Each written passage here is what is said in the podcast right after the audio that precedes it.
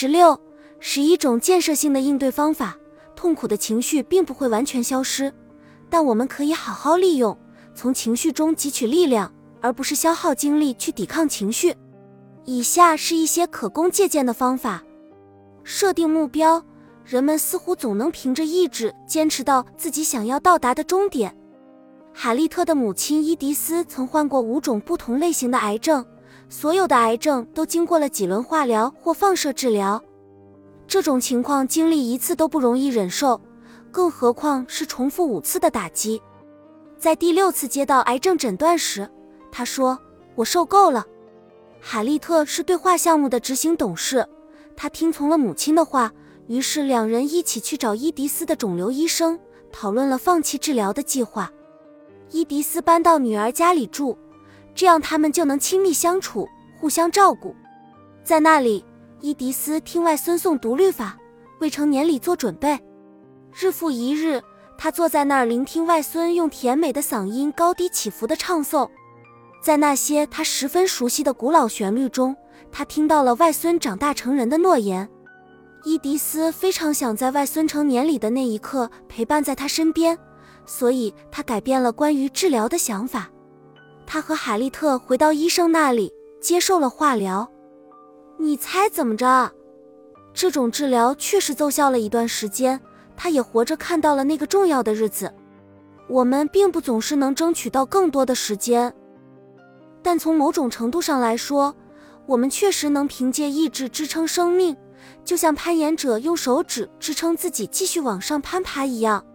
激励与目标这些东西和氧气一样重要。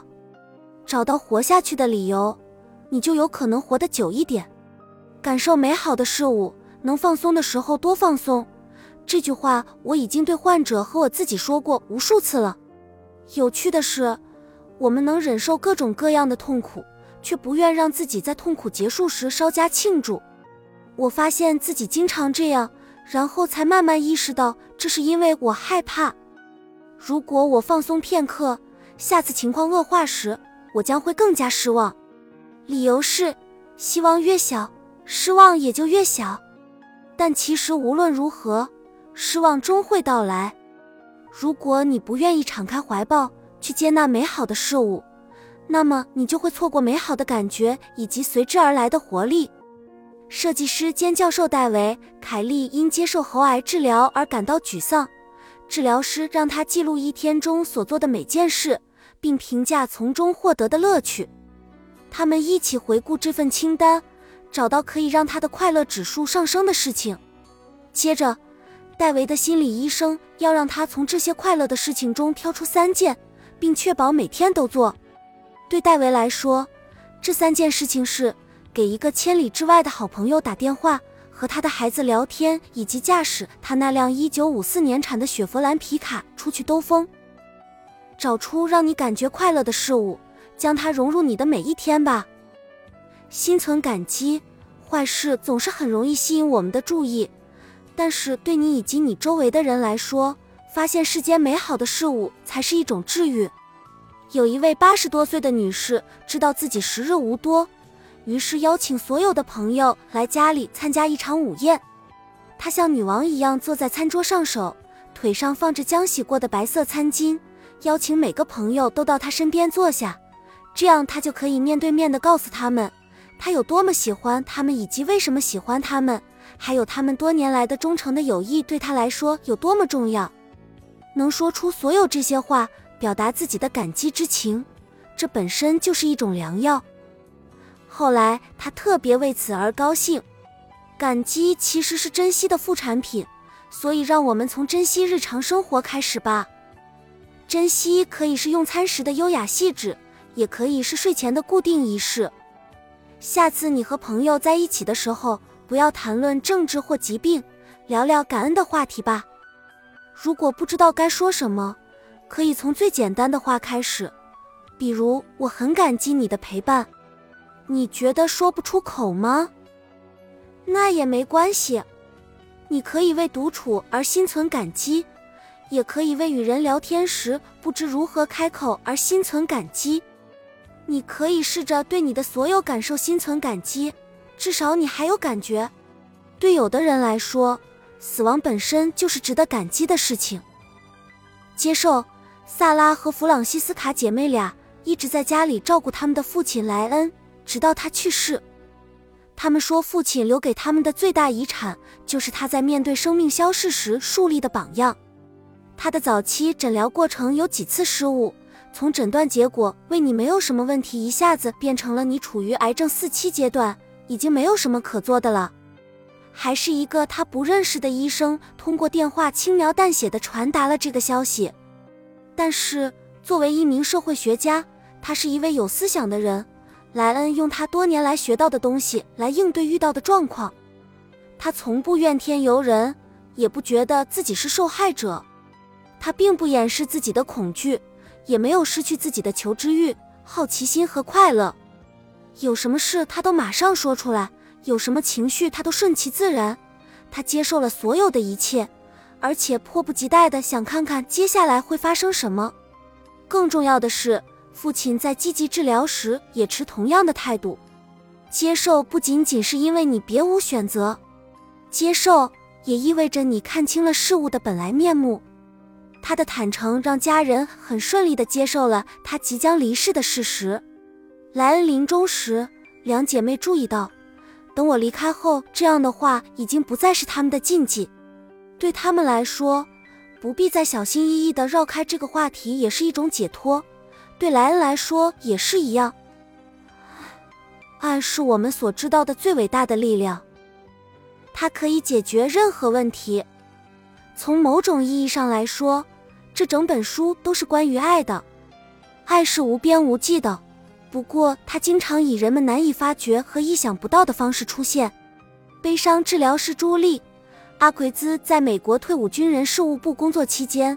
曾为长期缺少陪伴的晚期癌症患者提供心理咨询。他治疗过一名后来死于癌症的老兵。这名老兵从战场回来后患有创伤后应激障碍，后来开始酗酒。在他回国后的几年里，家里发生了好多次暴力事件，他也因此与几年前去世的前妻和现年五十岁的儿子关系疏远。阿奎兹感觉这位患者想要与家人重新建立联系。为了达成患者的愿望，他找到了他的儿子，问他是否愿意来和父亲一起喝杯咖啡。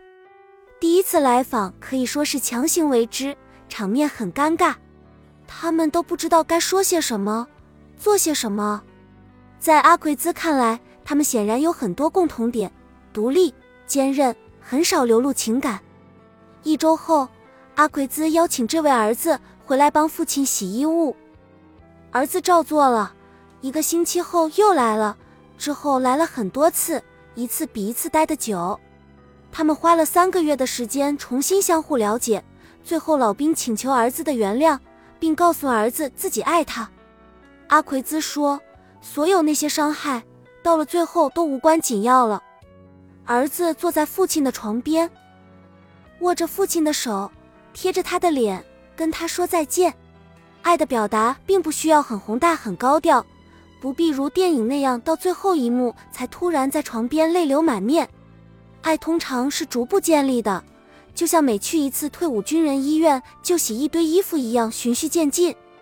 共处在最初的几年里，安德利亚对于癌症的反应就是要与之战斗到底。这种观念在一开始对他来说是有用的。然而，斗争是很消耗精力的，因此在癌症第三次复发时，他改变了这种关系。他选择走进他的疾病，与之同行，而不是把它当作入侵者。这个选择对他来说是一个突破，这让他面对生活时更加从容，也更有同情心，甚至同情他的癌细胞。他还给自己的病起了个名字——格斯。他找来一个毛线编织的小玩偶。他的外表看起来像一个小妖精，身上绣着一颗蓝心。他把这个小玩偶当成了格斯，他把它放在钱包里，甚至和他说话。肿瘤缩小时对他欢呼，肿瘤变大时就责骂他。他有时讨厌格斯，有时又喜欢他，就像一种紧张的亲密关系。格斯的出现让安德利亚终于能与疾病共处。而格斯对他的意义也不仅仅是疾病的代表，静思，帕特里克患有肝病和前列腺癌多年，他参加了一堂以正念为基础的减压课程，并开始每天冥想二十分钟。变化很明显，他变得不那么反应过激，不那么沮丧，更能控制自己，更能应对他无法控制的事情。他的练习给了他一种缓冲，静静坐着，跟着呼吸，关注一切而不予以反应。当你处于正念状态时，你会观察你的思想的来去，而不必紧抓着它们不放。你可能会意识到有一个超越思想的世界。这意味着你能更好的判断自己的某些想法是在帮助你还是在妨碍你。你的各种情绪也是如此。练习的主要目的是变得更有觉察力，变得不那么容易激动。正念练习可以是闭上眼睛，交叉双腿静静地坐着，也可以是凝视窗外或在街区闲逛。任何能让你关注当下、关注生活本身的事情都可以。掐自己一下。有感觉是证明我们还活着的一种方式，这一定是真的，因为我能感觉到疼痛。世界上还有那么多值得感受的事物。想想阳光照在你皮肤上的感觉有多么温暖，或者你小时候最喜欢的食物的第一口滋味是什么样的，或者是那些简单的快乐，比如去户外活动，比如沐浴，又或是让身体移动着，不是为了到达某个地方。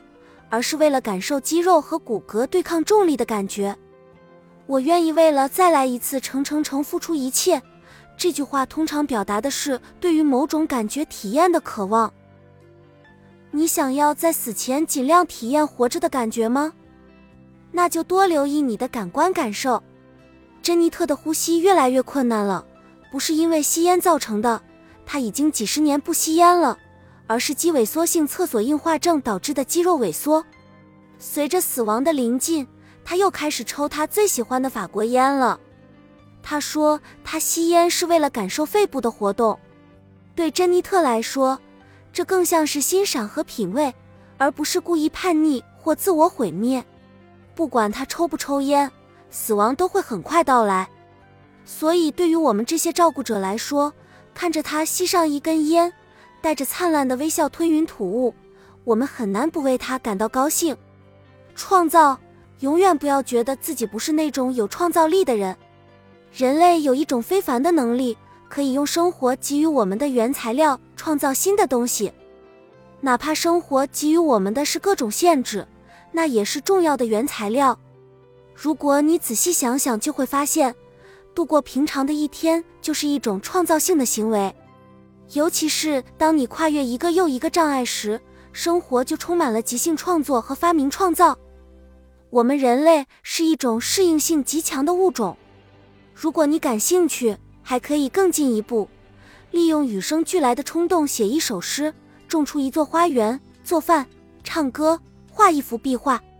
创造也可以是完全内在的，哪怕只是想象一些事情，也可能是一种有力的创造。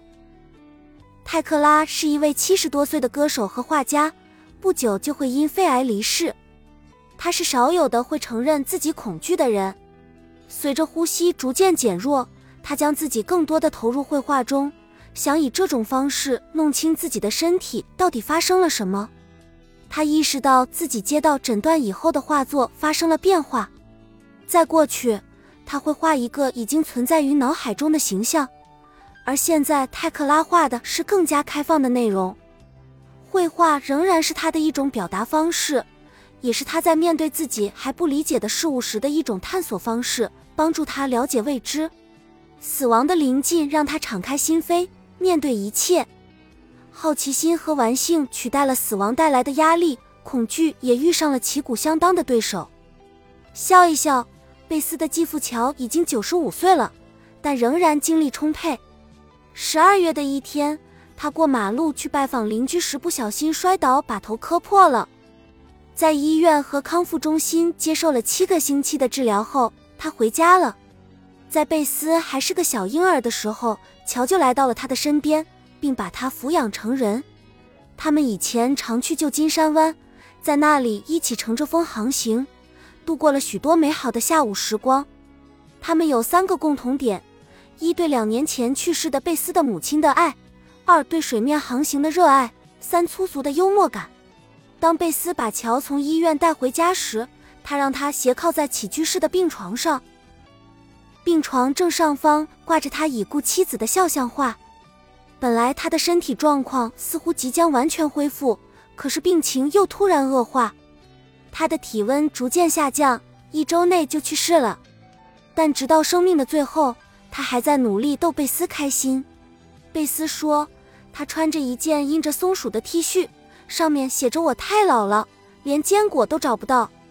笑可以是一种有力的工具，可以让恐惧不再四处蔓延。我和一位久病的患者谈起了他每天为控制前列腺癌所做的辛苦工作，谈到了尽管他努力奋斗却从未真正起步的事业，谈到了尽管他很爱孩子们，但他们很少和他在一起。这些都是为什么？他问我。我们沉默地坐了一会儿，试图寻找一个合适的答案，然后我们几乎异口同声地说：“也许这一切就是毫无意义。”我们笑得前仰后合。有趣的不是他的痛苦，而是我们在生活中那么努力的前进，一切结束时却又回到原点，甚至落后一步的荒谬。如果我们找不到别的笑话，那好笑的就是我们自己了。休战和解，弗兰克向来是个非常擅长制造麻烦的人。一天，他突然出现在诊所里，说：“嗨，我快离开了。”但我不想因此感到害怕。你能为我做点什么吗？在很多方面，弗兰克已经为离世做好了充分的准备。我们见面的时候，他已经携带艾滋病病毒生活了二十多年，经历过身边多位朋友的离开，了解过各种宗教，以各种方式体验过身体和心灵的极限。他是一名专门为残疾人指路的和尚导游。曾经服务过无数人，现在他又开始与转移性前列腺癌做斗争。我们帮助他克服了对痛苦的恐惧，主要是通过一起谈话和思考，让他非常具体的说出他的感受。这是一场发现之旅。一路走来，弗兰克对治疗疼痛、抑郁和其他各种症状的药物已经非常了解。他加强了冥想练习，重新融入他的信仰团体。家庭和朋友圈，而他们也接纳了他。他继续在河上工作，关注自己的身体，尽可能长时间的游泳和漂流。当他再也无法集中精力的时候，他找了一些方法来支持他的学员们发展。他滑稽、粗鲁、诚实，他敞开胸怀，接纳别人，懂得爱。所有这些，弗兰克都做到了。这一切都是有帮助的。但他从未完全克服自己的恐惧。当他在恐惧的泥潭里打滚了好几年之后，有一天，我们注意到他说起这件事的方式发生了变化。他不再那么焦虑了，说话的语气也柔和多了。他的声音里甚至有一些爱意，就像他在谈论一个脾气不好，但是受人爱戴的亲戚。不知不觉中，他把恐惧当成了同伴，再也无法伤害自己。恐惧现在对他来说很熟悉，所以也不再可怕了。意识到这一点后，他宣布休战和解。那天之后不久，弗兰克就去世了。幸运的是，我在一次家访中见到了他，那是他生命中的最后几个小时。他躺在那里，脸上带着一丝苦笑，虽然昏昏欲睡，但是意识清醒，而且无所畏惧。